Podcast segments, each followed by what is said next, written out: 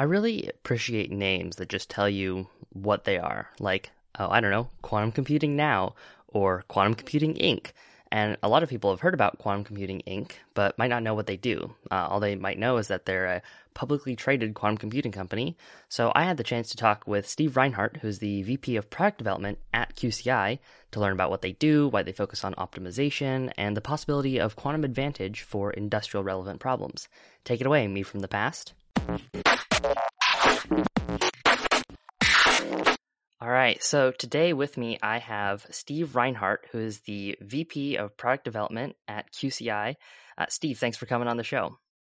Hey, no problem, Ethan. Thanks for having me.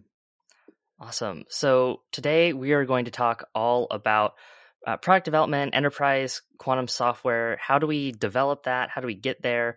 Um, but before we do all that, it, could you just give us a little bit of your background into how you got into quantum computing? Sure. So I had worked in uh, supercomputing, high performance computing for years, uh, Cray Research, SGI, et cetera. And uh, some contacts at a customer got me interested in graph uh, analytics, oh, starting in 2003, something like that. And so I kind of, I was still doing HPC, but was kind of pointed towards graph analytics. And one thing led to another. And at a certain point, a former colleague was at D-Wave and said, "Hey, there's a lot of graphs over here and using these machines effectively, and you'd probably have a lot of fun." So I went to D-Wave in uh, the beginning of 2015 and was there for four years, and then joined QCI about two years ago. So, hmm. interesting. So it was it was really the graphs that was that connection that pulls you between uh, the superconducting and the quantum computing. Yeah, yeah. Interesting. And uh, I guess what what about the graphs um, sparked your interest? Why'd you get into interested in that uh, originally? Yeah, so um, so they're a you know the the the the, the history of scientific computing is is heavily about you know solving PDEs and dense matrices and you know it's, it's kind of a very regular um, the computations are very regular and uh, graphs are also, as a lot of people know, graphs are also well represented by sparse matrices, and sparse matrices have a much uh, more irregular nature. They can still be processed very well by a lot of HPC systems, but they're they're very different. The ir- irregularity makes it, uh, you know, a notch harder, um, but it's also high value for some particular workflows. Um, so, you know, we, we were we were trying to find things that the SGI systems stood out for, and and they did stand out for those types of processing. And we were trying to make it even better. And so, um, understanding how it used the processors, you know, how it transferred memory and the you know, distributed shared memory of the Altix systems, et cetera, was um, just really interesting. I, hmm. I found it challenging. Very cool. Yeah. So that that's what originally got you into quantum computing. But you mentioned that you you worked at D Wave then. Is graphs are or is QCI working on graphs? I, I guess more broadly, well, where is QCI in the quantum stack? Because I don't I don't know much about you guys. Yeah. So we um so our our you know the simple story is we are focused on delivering the power of quantum computers to subject matter experts who are not quantum experts.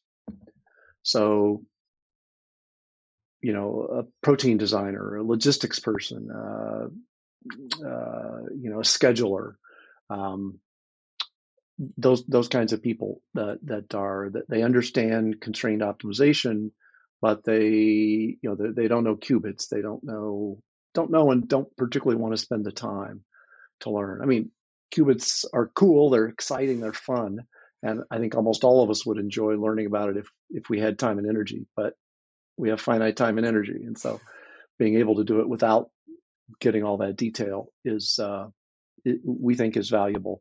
Um, we're also focused on saying, you know, the the transition from classical to quantum will be a a fairly long transition, and so we put a lot of attention on let's let's focus on how do we get people to buy into quantum like right at the the, the first possible moment of quantum advantage, or even a little bit before. And so the the classical performance has to be superior to what they can do with other methods. Um, and so that that's kind of focused us on how, how do we go at this. So we have you know high level APIs gives us lots of design freedom underneath to to optimize effectively for various quantum processors. So yeah, so you're not working at the the process or the, the sorry the processor or the the gate level um, even. You're working more um, high level than that with wrappers and um, pre-built algorithms that people can sort of tap into. Is that right? Yes. Yes. Okay. and we do a lot of optimization kind of at the, at the, top end of the stack. You know if you think of a stack with the hardware at the bottom and the, the user at the top um, we're maybe a little higher up the stack so lots of um, optimizations that are specific to constrained optimization, but are independent of processor type. Interesting. I- independent of processor type across different models. So, um, superconducting, ion trap, photonic annealing, or um, is it just like all within all, all of them? Interesting. Yeah. Okay. Yeah. So that so that's one of the other advantages is you know at a high level you can say, you know, our kind of core uh, method in our in our API is sample constraint problem, and you and you can you can point that you can point that at, at a various processor by saying, you know, D wave advantage, Braket ion Q, Braket Rigetti, etc. Um, and that's that's all you have to know about the processor is just its name, literally. Interesting. So w- would you, I guess, liken this to um, how for an introductory computer science uh, course you learn about um, bits and uh, logic gates, and you you have that that knowledge uh, like theoretically in the back of your head, but you don't need to know exactly how the actual transistors are implemented um, and how they're controlled. But it, it's good to have at least a little bit of that understanding when you're using these higher level things like for loops. Yeah, it's it's um, actually it's interesting. You know, um, it, has been a while since I took a computer science course, and and I I don't actually know how much. I mean, do they teach processor architecture to everybody? Maybe they do. I mean, it would be completely reasonable, but I don't actually know if they do anymore. Hmm. Um, you know, there are a lot of people who who use computers. You know, if you think about the kind of the higher level languages, the the Pythons, the MATLABs, um, I would guess most of most of the users are not like completely ignorant, but um, of computer architecture. But you don't need to know much. So, know, it's, it's hard to know. I guess I'm thinking more computer science, but a, a software engineer, let's say, probably may, maybe yeah. wouldn't necessarily know all of those details. Um, yeah, that, that's interesting. Yeah. Uh, and you're talking a lot about um, these optimization problems. Is that the only area that QCI is working on building these um, higher level APIs for, um, or are there other other categories? No, we we we focused on constrained optimization, and this is kind of the you know, we want to be able to deliver uh, high level APIs. We want to deliver performance across a range of, of quantum processors. And the thing that we have kind of limited ourselves a bit to start with here is just to say we're only going to worry about constrained optimization. And doesn't mean that's the only thing we'll do forever and ever, but you know that there's plenty of there's plenty to do right there. So so we're focused there for the time being. Oh, Interesting. Oh, and, and, and I guess I would mention um, maybe obvious to some of your listeners, but maybe not to all, is um, there are a lot of the the in, the computationally expensive NP hard graph kernels, things like um, maximum independent set, things like graph partitioning, things like uh, community detection, which uh, which are which which we graph geeks think of as graph problems, but if you step back from them for a minute and kind of squint at them, you say, oh, actually, that's a constrained optimization problem. Hmm. So we do have a graph API QGraph, uh, and it's it's a fairly thin layer. Basically, it converts the problem to a constrained optimization problem and then solves it the rest of the way with the main constrained optimization pipeline. Okay, interesting. I, I've heard it the other way around, which is that uh, you can look at pretty much any problem and call it a. If you squint hard enough, you can call it a graph problem. yes. Yeah. Well, we graph geeks like to think of the world that way, but there's just not everyone is willing to go along with us. So yeah, that's that's fair enough. Um, okay, so I, I, mentioned when we got into this uh, that you are a VP of um, product design, and uh, I guess what what does that mean um, for for somebody to do product design for quantum computing specifically? What makes that different than say product design for um, like what what you have done in the past with high performance computing, maybe AI ML, some of these other um, I guess more uh, futuristic, I guess was the wrong word, but uh, more advanced uh, types of architecture.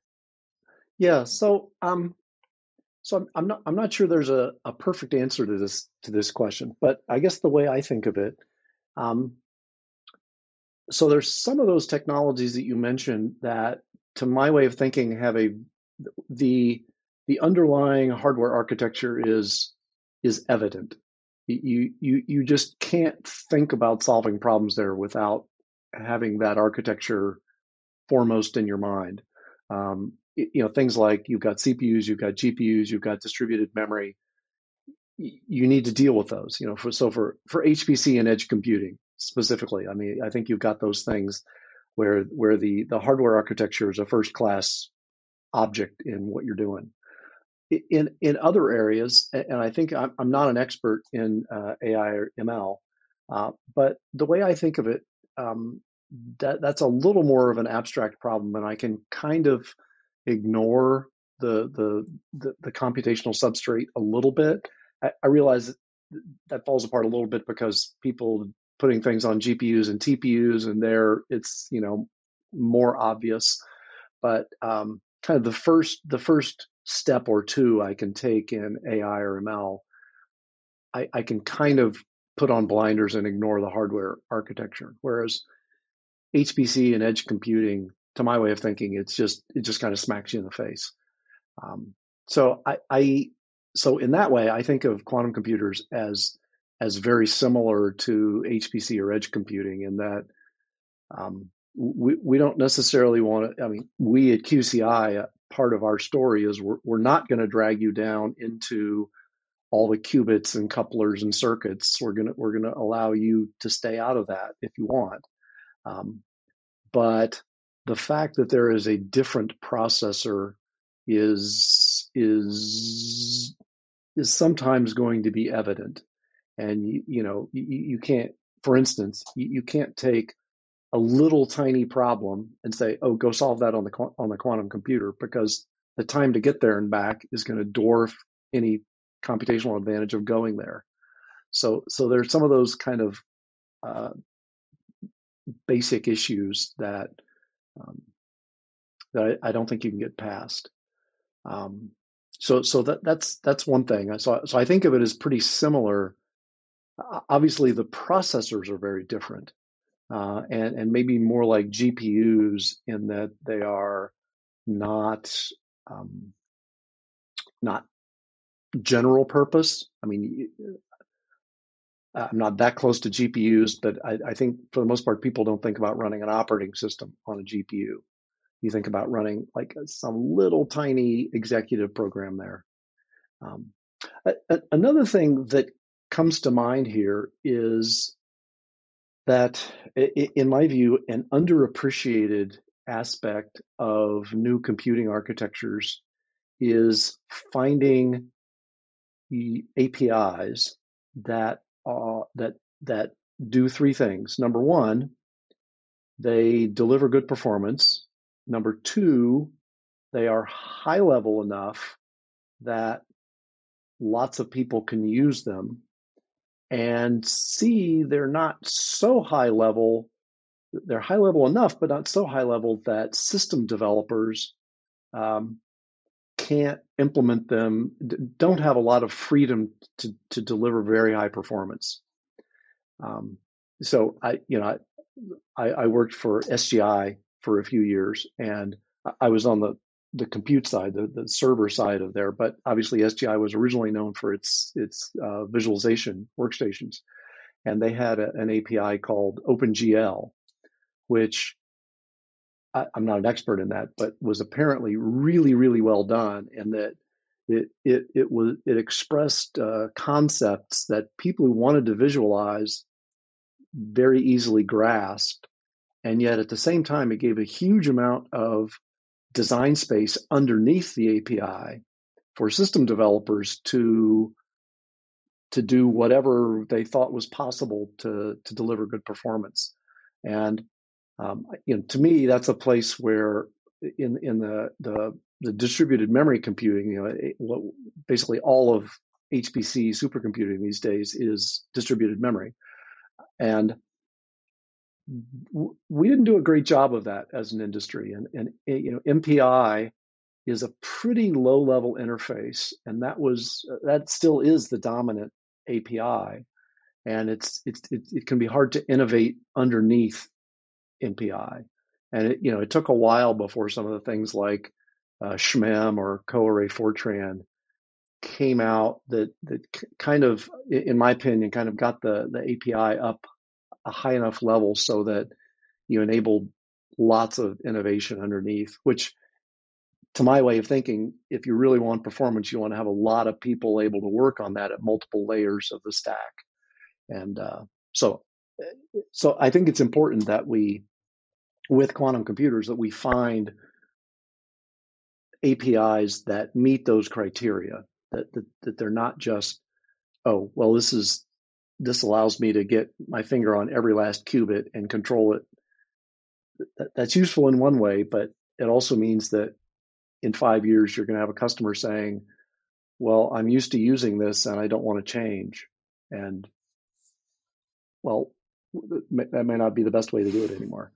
So, so, so one of the main challenges it sounds like is finding an API that is low level enough to give decent control over the the technicals of what's going on, but high level enough that you don't need to understand everything that's going on with your quantum computer in order to use it. Does that sound right? Yeah.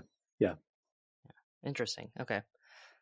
So uh, the next question is um, as you're as you're going through all of this, talking about um, building these APIs, um, I, I, wonder is is it possible? Because um, you mentioned earlier uh, talking about we want to give an actual advantage to people who are using this, get customers in either at Quantum Advantage or maybe a little bit before. So I guess the question is: Are we? Which one of those are we? Are we at it, or are we a little bit before? Um, can we actually get practical advantage on quantum computers? Um, and uh, if so, why isn't everybody doing it? Uh, and if not, how do how do we get there?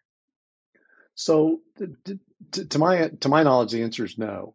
Uh, I'm not aware of anybody who is solving a real world problem that they care about better however they define better, on a quantum computer or, or even a hybrid quantum classical.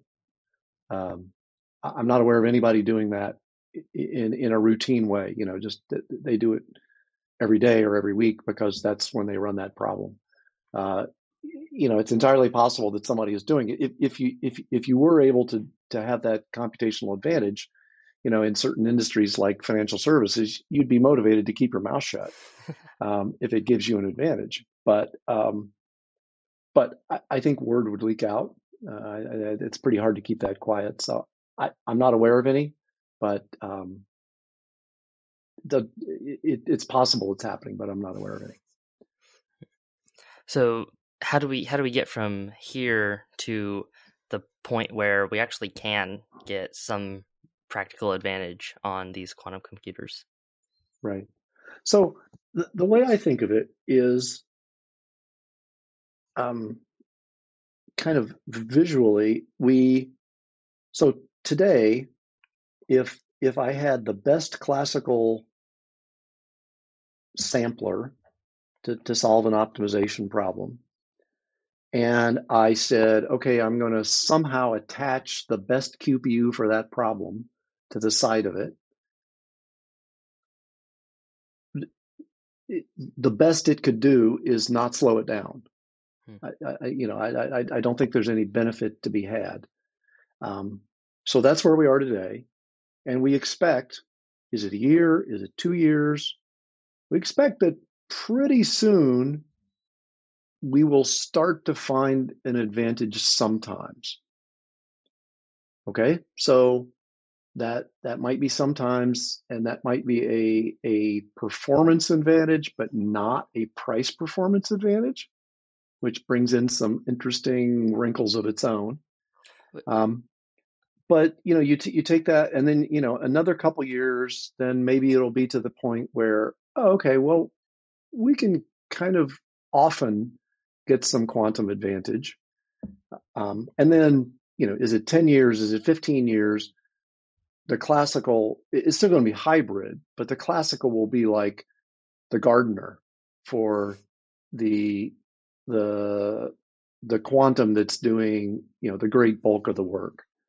And so I, I to me, it's kind of, you know, we have, um, one today, the uh, the classical is doing 100 percent of the gainful work, and in pick your number 10 years 15 years the quantum will be doing call it 99% of the gainful work well it's not a step function between those two things you know, we, we want to deliver value in two years and five years and seven years and nine years and 12 years and so we to me we just have to think about we're scaling up the quantum and we're scaling down when appropriate. We're scaling down the classical.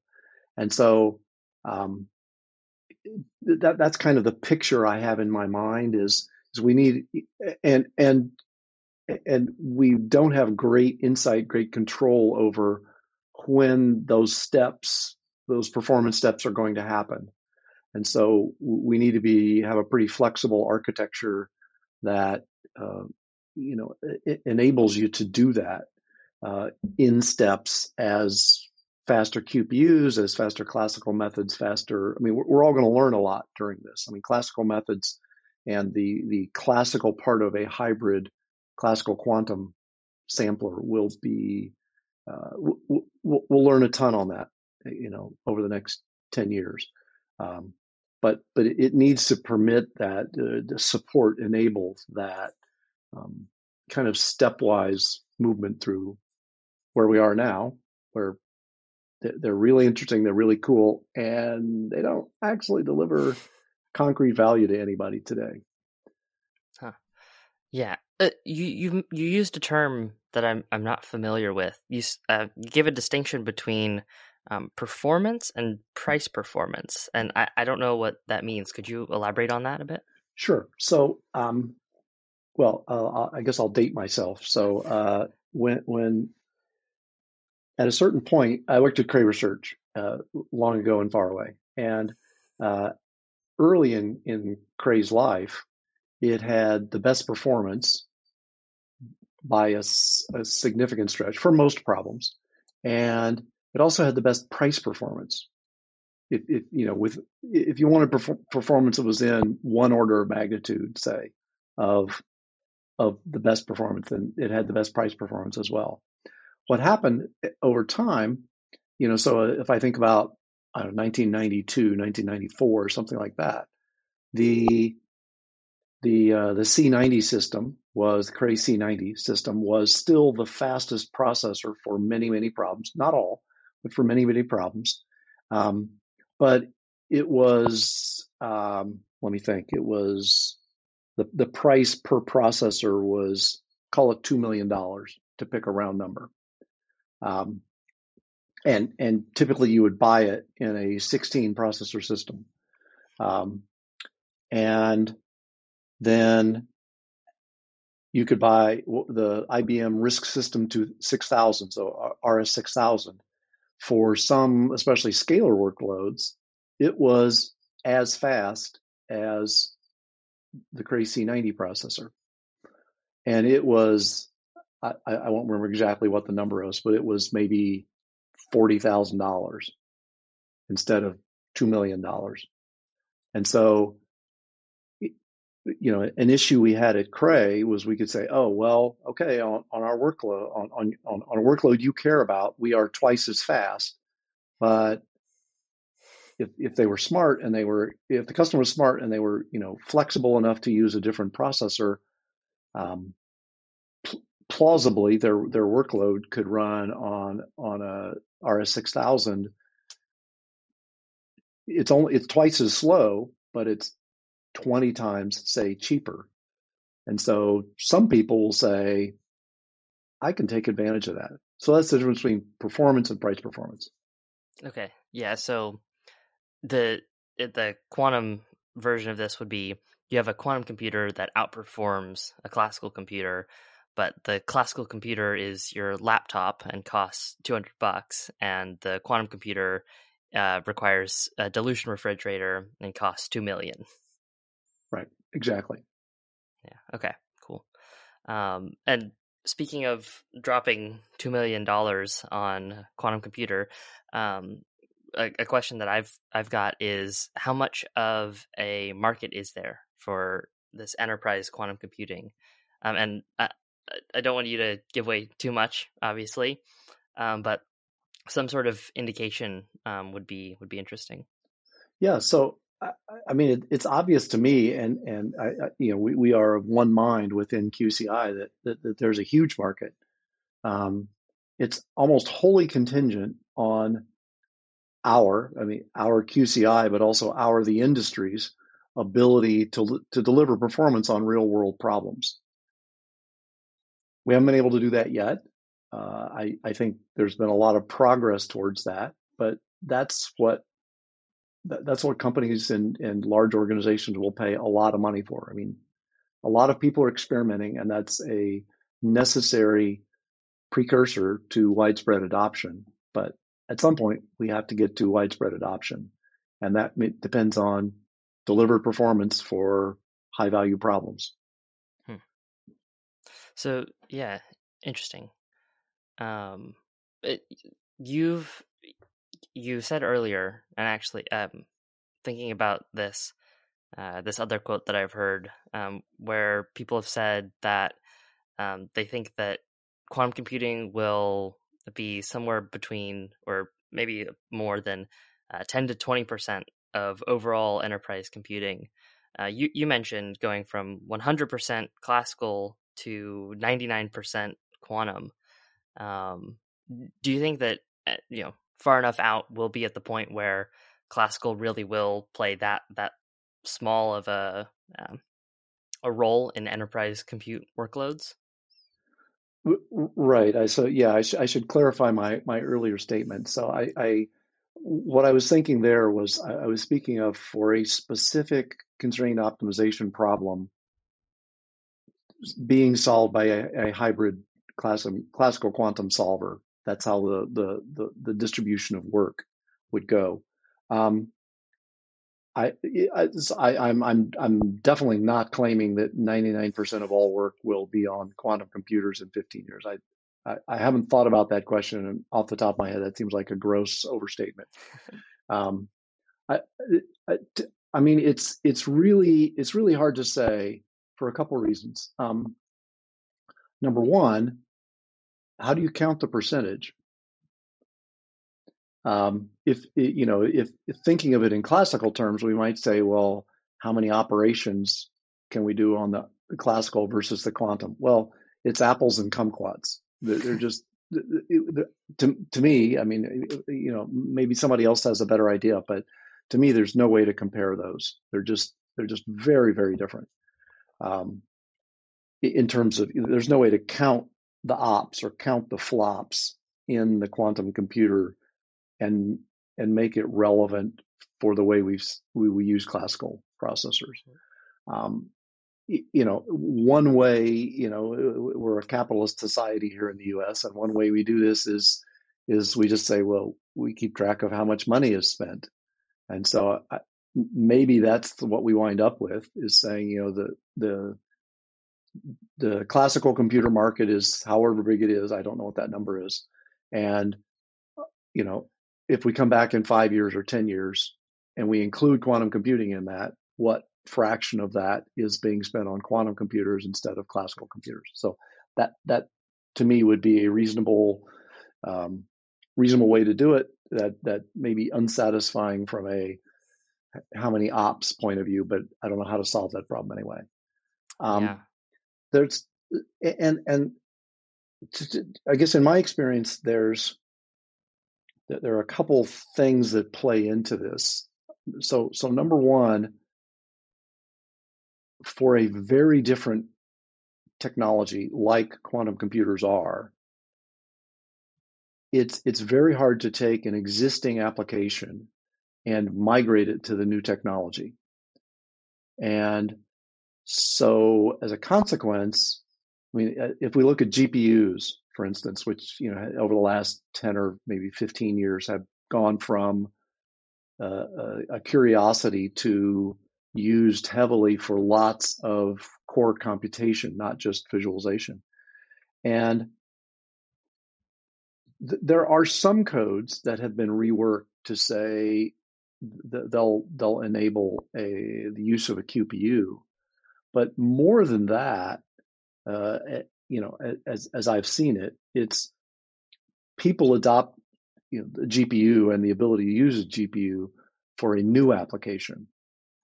Because there you know there's there's some with with new technologies as as much as we as software engineers we try to design our our our, our architectures, you know, software architectures, to not be overly dependent on hardware details.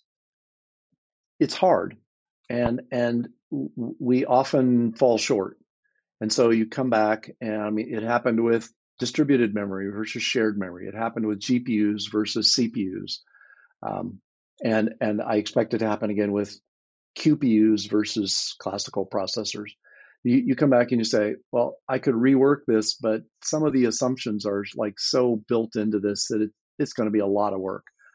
So what I uh, what I often look for is when do you know the large organizations, the the NASA's, the the the, the high end, um, the, the, the U.S. Uh, DOE labs, the the you know the, the high end uh, developers in financial services or um, the, the weather centers that um, when do they say oh okay i need to be taking into account that that my application going forward needs to use this new technology. And and they don't do that until things have settled down a little bit. So the the, the potential performance has been proven has been delivered for some problems and th- there is some settling of what's the best way to get that performance? Um, so to me, I kind of look at that and say, and that, that's as much a software thing as there's a hardware thing. Uh, but it's also kind of a, you know, to use an overused term, kind of an ecosystem thing. And it's like everybody kind of looks at each other and says, well, do you, do I trust you that you're actually going to do what you said you're going to do? And you know, the hardware people trust the software people and the software people trust, trust the customers? And do we all trust each other? We're actually going to do this. We're actually going to do all this development, spend this money. And at some point, you know, it, it, it often um, gets to that point, and people say, "Yes, we're doing this." Um, but but it's so I, I look at that. When do people say, if you're building a new app, you have to kind of build in the build in the presumption that you're going to use a quantum computer. It has to be developed in a quantum ready way. Um, we're not there yet, and and I think that will be very discipline specific. You know, we're not going to be doing lots of partial differential equations with quantum computers anytime soon. Constrained optimization, I think, you know, will be much earlier. So it, will be kind of workload specific. Hmm. Yeah, that that's something that I think a lot of people are are thinking about, which is this this idea of um, the the space of tools to decide from is a little bit hectic right now. You know, you've got Qiskit and Cirq and uh, PennyLane and Strawberry Fields and uh, all of, all of these different things that often sort of do the same thing, um, and they all like there's a Cirq plugin for PennyLane and uh, vice versa, and they all access all of the same hardware in different ways. Um, and so, yeah, I, I, think that this idea of like a, a settling down, um, it, it, makes a lot of sense, and it makes sense that companies would start buying in after that, um, like or really, really buying in. Um, uh, and yeah, so I've just got a couple more questions here. Um, mm-hmm. The last one, something I, I wanted to ask about because you said something interesting in a previous interview um, where you said that the the diversity of results rather than the uh, speed or quality of results uh, might be the first place that we see quantum advantage. Um, and uh, do you think that's still true? Um, has your opinion changed, or uh, yeah, maybe just elaborate on that? Yeah, so um, so I'm I'm not certain that that will be the the the primary dimension in which uh, quantum computers differentiate initially, but but I think it's possible. I mean, I, th- I think that could well contribute. Um, I mean, so the the context here is there there are some use cases where you really want the best answer. Uh, you know, if, if you're if you're packing equipment into a spaceship that you're going to send to Mars or or actually even farther than Mars. Mars isn't that far anymore. It only takes what a year to get there or something. But if if you're going to put it in something, you know, you're going to send it on a 20 year trip. Well, if you have to, you you really want to put everything in there that you can put in there. And so if you have to con- compute for another day or another week to get more stuff in there, you might well be willing to do that. You really, really care about the best answer. So there are use cases like that.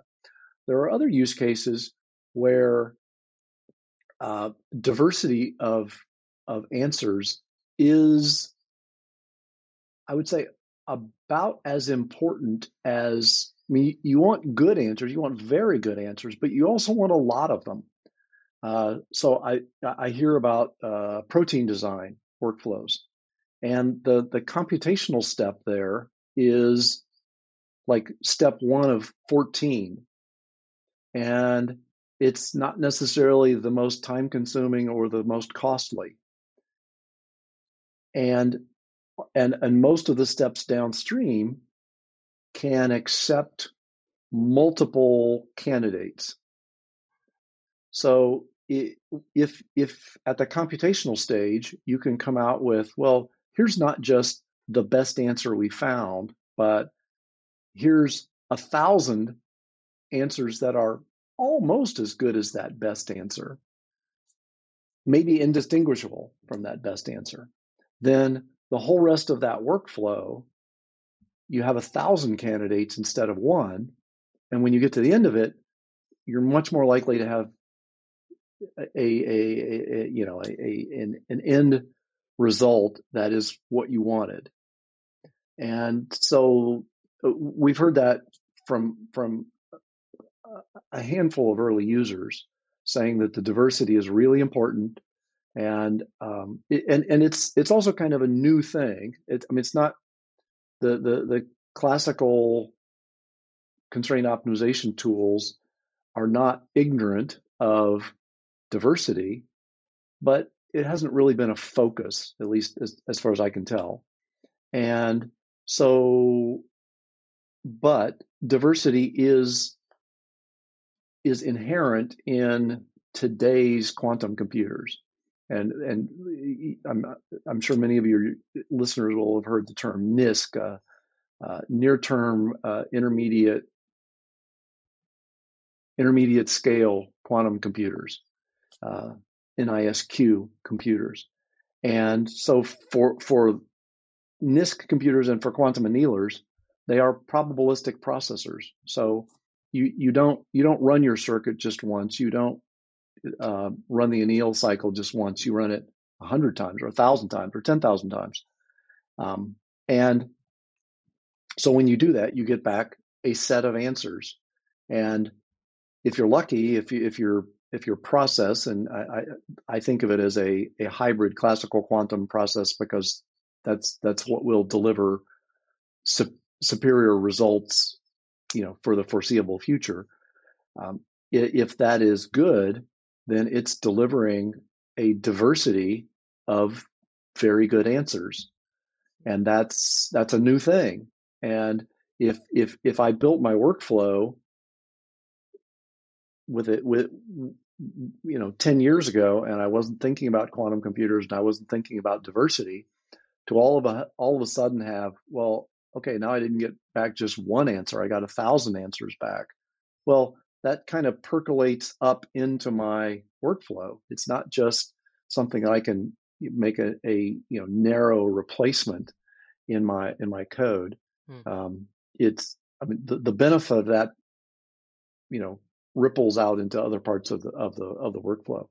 So it it it, it won't be I, I at least I I don't think it will be valuable everywhere, but I think there are a number of places where it will be valuable.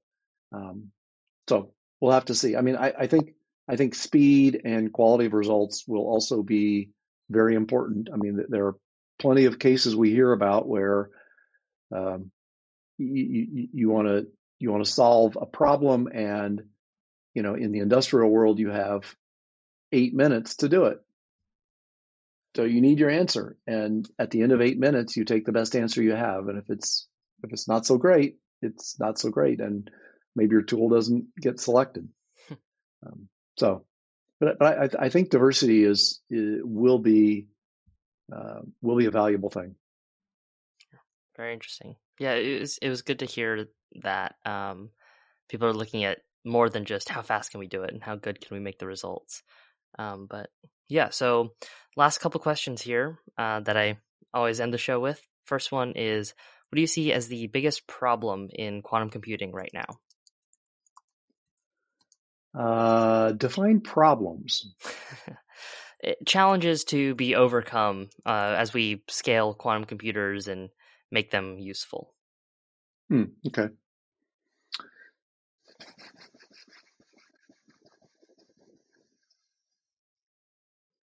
Well, on the technical side, uh, just just scaling the the number of qubits and the connections is is is a daunting uh, technical task. Uh, error correction is another one that just I think everyone is well, almost everyone is almost quaking in their boots that, about how we're going to solve that. Uh, and and, and it, I, am not that close to it, but it, it seems like a justifiable concern. Um,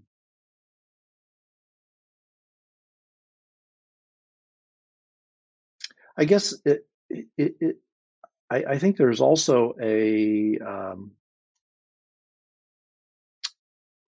maybe it's just uh, unavoidable at this stage, but there is so much, um, so much variety of uh, processors, technologies to build processors, software interfaces that um, you know it's uh, it, it, it, even even if you're paying attention it's it's not hard to kind of lose the signal for the noise, um, and and that's just an attribute of a market that you know essentially everybody expects to be high value, and every, everybody wants a piece of it, and you know so this is this is uh, I don't know if there's any uh, remedy for this, but it's um, it's it's an issue. I mean, especially considering when we look at, you know, how long is it before we get to quantum advantage? If that's you know if, if that drags out, then the confusion it, it you know it just kind of dissipates the energy, uh, or uh, confusion the the uh, the variety of, of of solutions just kind of dissipates the the energy and and and there is when I say energy I mean you know money and expertise and the number of people it, it is finite. I mean, it can grow, but it is finite, and if we dilute it too far, then we don't make as much progress. So, um, again, I, I, maybe it's unfair to call that a, a problem. Maybe that's just reality, but um, but that's that's definitely something that's out there. Yeah, definitely. Yeah, and so then the the flip side of this question is, what do you see as the biggest promise from quantum computing?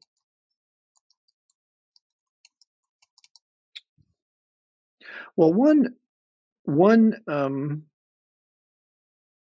major upside.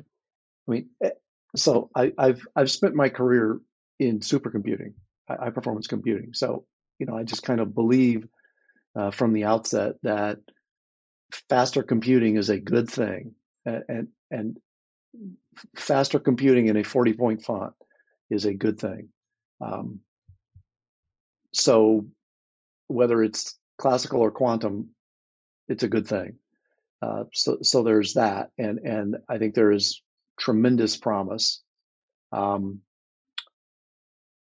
it's also, I I, I think it, we could do. There are a number of particular societal problems that we could address. I mean, everybody talks about the the fertilizer. I forget the the name for that process, but it's it's woefully inefficient and but it's the best we know. And so if we could make that, you know, two percent better, we would. You know, uh, there's something like I forget what it is seven percent of human energy consumption is on fertilizer production, something like that. So if we could make it noticeably more efficient, that would be a huge win. So that, that there are a number of things like that that, that obviously benefit. The, the, the one that um, I think is easy to overlook is um, that the quantum computers are pretty low power. You know, if, if you look at a supercomputer, I mean, like there's the there are comparisons here done recently with the Summit super, supercomputer that IBM built, and you know they were in some of the quantum supremacy and the the, the response to the quant, Google quant, quantum supremacy notes.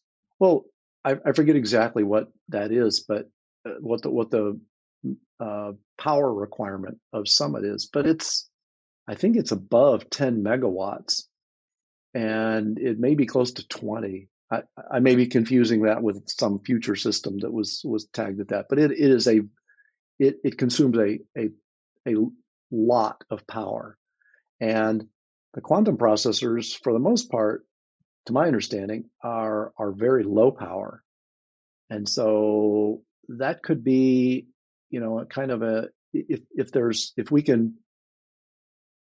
if we can actually do a bunch of work that we're now doing classically, quantumly, there actually could be a noticeable power savings there, which would be a a nice thing. You know, it's, it's one one one factor for uh, heating the, the atmosphere that doesn't have to have to happen.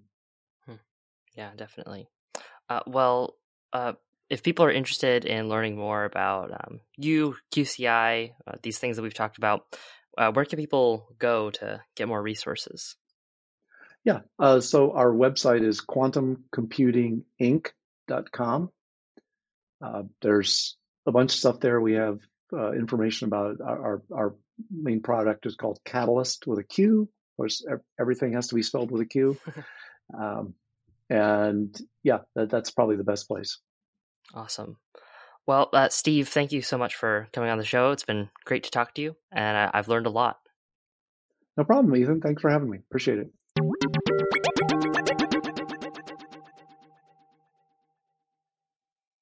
So, I got an email from Marco letting me know about a new quantum material that exhibits uh, quantum properties Specifically, it talked about um, quantum criticality and quantum phase transitions, both of which I don't fully understand. Um, but the researchers say that the material was quantum critical without any external influence, whereas most other materials you need some sort of electromagnetic field um, influencing it. The researchers say that this might be useful um, in terms of building topological qubits, with this new material because it doesn't need that outside influence. Um, I'm not sure exactly how useful this this will be for quantum computing. Um, there's a there's really only a passing mention to this topological qubits part, um, but it might be really interesting later on. I know that uh, if we are able to get topological qubits, that could be a really big step forward. Um, but yeah, not entirely sure exactly how useful that's going to be, but I thought that it would be interesting to bring that up and uh, put a link in the show notes in case you want to go check out more about that. Um, I also got an Anchor voice message. Uh, I'll go ahead and play it right now. Hi, Ethan. I'm Keisha, and uh, I just recently discovered your podcast, and I think you're doing a really good job. Um, I would be interested in um, an episode on one of the major applications of quantum computing, which is quantum chemistry, particularly um, what does you know the current state of development in of quantum computers um, allows or doesn't allow us to do in the um, in the field of theoretical chemistry or even material physics for that matter. Um, yeah, it would be interesting to uh, listen to a discussion on some developments in that area. Thanks. So I think that that would make an excellent episode topic. And if anyone knows of someone in quantum computing who might be a good guest to talk about where quantum chemistry is today, feel free to reach out and let me know. Uh, you can do that by sending me a DM on Minds um, or at my at one Ethan Hansen on Minds. You can shoot me an email one Ethan Hansen at protonmail.com or you can send in an anchor voice message. And if you're okay with it, um, I'll ask before I do this, but if you're okay with it, I'd love to play it in the show. Um, you can get your voice out there and uh, yeah, have my have your message played on my podcast. Okay, everything that Steve and I talked about is linked in the show notes. There's not much, just the QCI website and a link to the Qatalyst homepage, um, but that is as per our usual arrangement. And uh, I would also like to bring to your attention this Google Quantum AI map. Um, so Google does their quantum computing stuff under the AI division, so it's Quantum AI, and they've published this really cool, interactive, beautiful roadmap showing how they're going to get to 1 million qubits. Now, I am not endorsing this, saying that it is realistic or I think that they're actually going to be able to achieve this. Of course, they do have the resources of Google backing them, so if anyone's going to be able to do it, it's probably Google. That being said, I think that you should go check it out just as an example of how the field might progress. And it's also just fun and interesting and informative to scroll through. Um, I, I really enjoyed it, and uh, I think you will too. So I've got a link to that in the show notes as well. If you would like to support me so that I can make more and better episodes, please support me on Anchor. There's a link to that in the show notes. Or you can send me some crypto. I've got addresses in the show notes for that as well. Thank you for listening, and I'll have the next episode out when I get to it.